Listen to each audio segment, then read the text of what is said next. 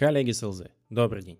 Сегодня мы поговорим о тех аспектах, которые продавец должен знать, когда общается с потенциальным работодателем о вознаграждении своего труда и своей результативности. Сначала мы поговорим о том, какие мифы окружают этот процесс. Затем заглянем за сцену и узнаем, какие основные принципы расчета комиссионной ставки или бонуса должны применяться компаниями.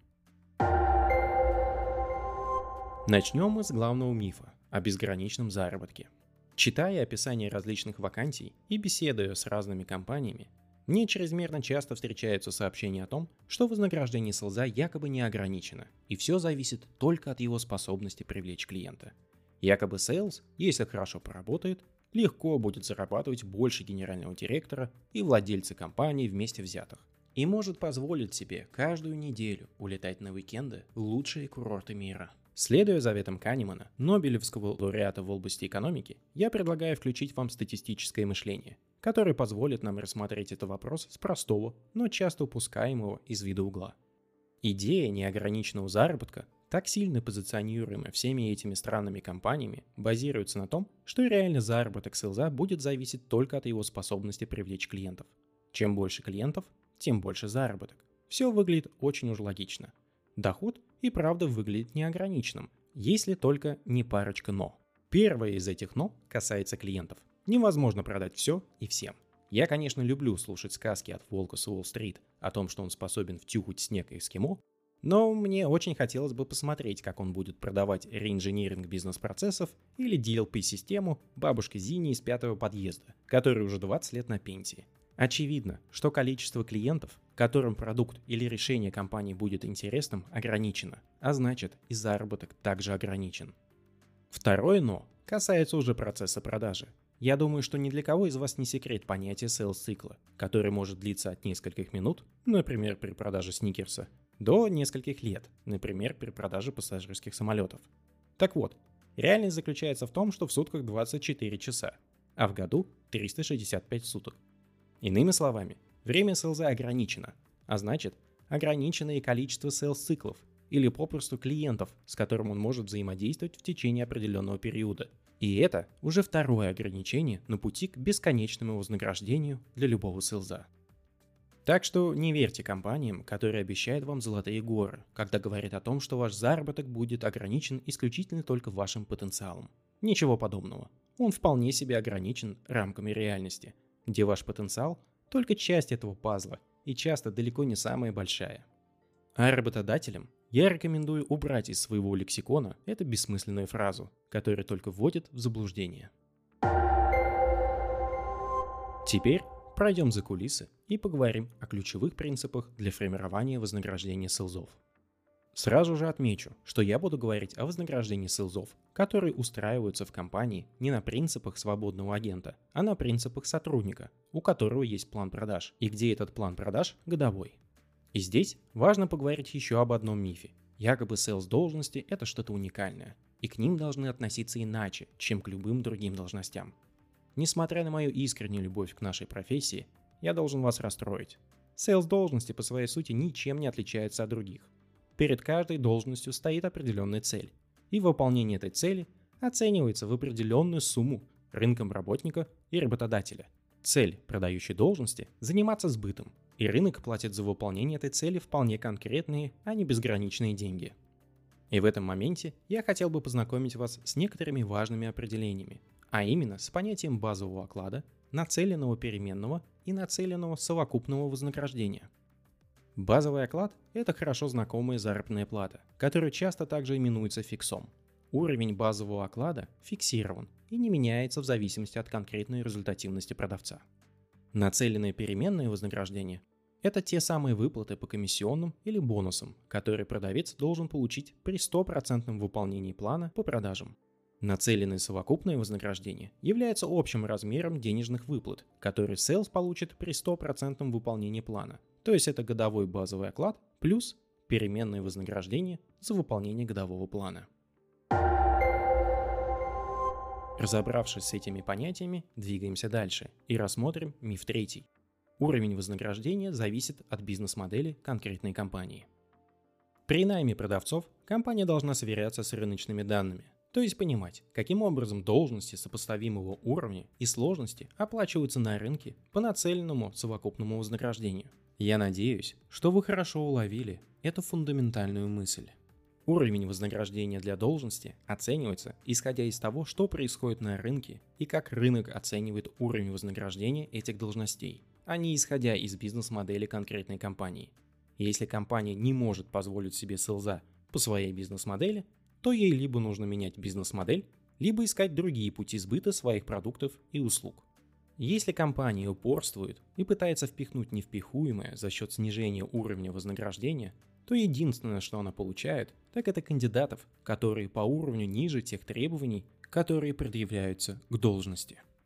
То есть, если вам предлагается функционал глобального вице-президента Microsoft с соответствующим планом по продажам, а нацеленный уровень вознаграждения не превышает зарплату почтальона в Смоленской области, то вам явно не стоит рассматривать такую компанию серьезно, так как менеджмент этой компании, скорее всего, не понимает, что такое продажи и как ими управлять. Обязательно уточняйте размер нацеленного совокупного вознаграждения, когда вы дошли до обсуждения цифр. Если работодатель не может дать конкретный ответ для вашей должности, когда делает вам оффер, то велик шанс, что такая компания не обладает экспертизой в этой области, а это серьезный звоночек об их профессионализме.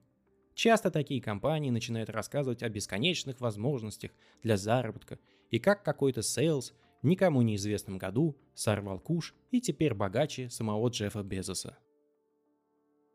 Дальше мы немного углубимся в цифры. И учитывая, что это подкаст, я понимаю, что некоторые вещи может быть сложно воспринимать на слух. Если это так, то я подготовил для вас Excel-файл, где вы сможете познакомиться со всеми расчетами. Вы сможете найти его в телеграм-канале или на моем сайте. Ссылки будут в описании к этому подкасту. Итак, продолжаем. Предположим, что компания определила рыночные нацеленные совокупные вознаграждения для должностей, на которые вы претендуете, на уровне 2 миллионов рублей в год. Это значение просто удобная цифра, которая позволит объяснить дальнейшие расчеты и никак не демонстрирует какие-либо рыночные реалии. Как следующий шаг, компания должна определить, какая часть этого нацеленного совокупного вознаграждения будет поделена на базовый оклад и на нацеленное переменное вознаграждение. Предположим, что должность, на которой мы рассматриваемся, отвечает только за привлечение новых клиентов. То есть результат на этой должности будет сильно зависеть от усилий и навыков селза на этой должности.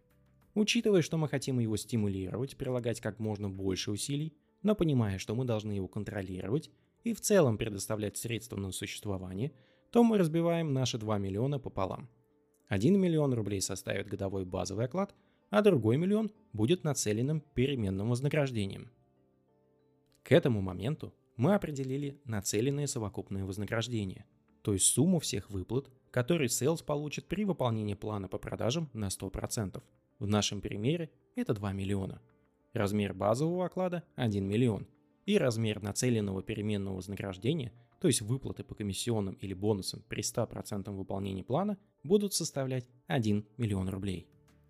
Теперь, чтобы определить эффективный или реальный процент комиссионных выплат, нам необходимо поделить уровень нацеленного переменного вознаграждения на размер плана по продажам, который в нашем примере составит 10 миллионов рублей. Делим 1 миллион рублей на 10 миллионов и получаем 10%. Эти 10% и есть реальная ставка комиссионных. Иными словами, при достижении 100% плана продаж вы получите 10 копеек за каждый принесенный в компанию рубль. Если вы закрыли сделок на 5 миллионов – то умножаем эту сумму на 10% и получаем фактическое переменное вознаграждение в размере 500 тысяч. В случае с бонусом эффективная ставка его выплаты может рассчитываться от разных величин, например, от оклада, но в sales мире он обычно считается от нацеленного переменного вознаграждения. То есть реальный размер выплаты определяется как n% от нацеленного переменного вознаграждения за выполнение каждого x% процента от плана по продажам. Так как мы рассматриваем эффективный процент, то мы просто делим 100% на 100 шагов. Каждый шаг – это 1% достижения плана. И получаем выплаты в 1% от нацеленного переменного вознаграждения за каждый процент выполнения плана. Если вы выполните 50% плана, то вы получите 50% от нацеленного переменного вознаграждения. То есть умножаем 1% на 50 шагов и получаем 50%, которые умножаем на 1 миллион. И как фактическое переменное вознаграждение получаем 500 тысяч рублей. Вы можете спросить, зачем вам эта информация? Если ваш потенциальный работодатель предлагает эффективную ставку ниже уровня, чем она должна быть, исходя из расчетов, которые мы только что обсудили, то либо он не знает, как рассчитывать вознаграждение, либо намеренно пытается занизить ваше вознаграждение. Если то, что вам предлагает, выше уровня эффективной ставки, то, скорее всего, ваш работодатель тоже не понимает, что делает, но, по крайней мере, это будет в вашу пользу. Однако, как известно, сказка длится недолго, и в будущем вы можете ожидать сокращения выплат. При обсуждении оффера обязательно просите работодателя предоставить вам описание компенсационной схемы, где как раз описываются все условия выплаты переменного вознаграждения. Если компания не может предоставить вам такой информации, либо ссылается на коммерческую тайну или какую-то другую ерунду, то это должно быть для вас звонком о том, что в королевстве не все ладно. Если же вы получили схему, то убедитесь, что при выполнении 100% плана вам будет выплачен минимум 100% от нацеленного переменного вознаграждения.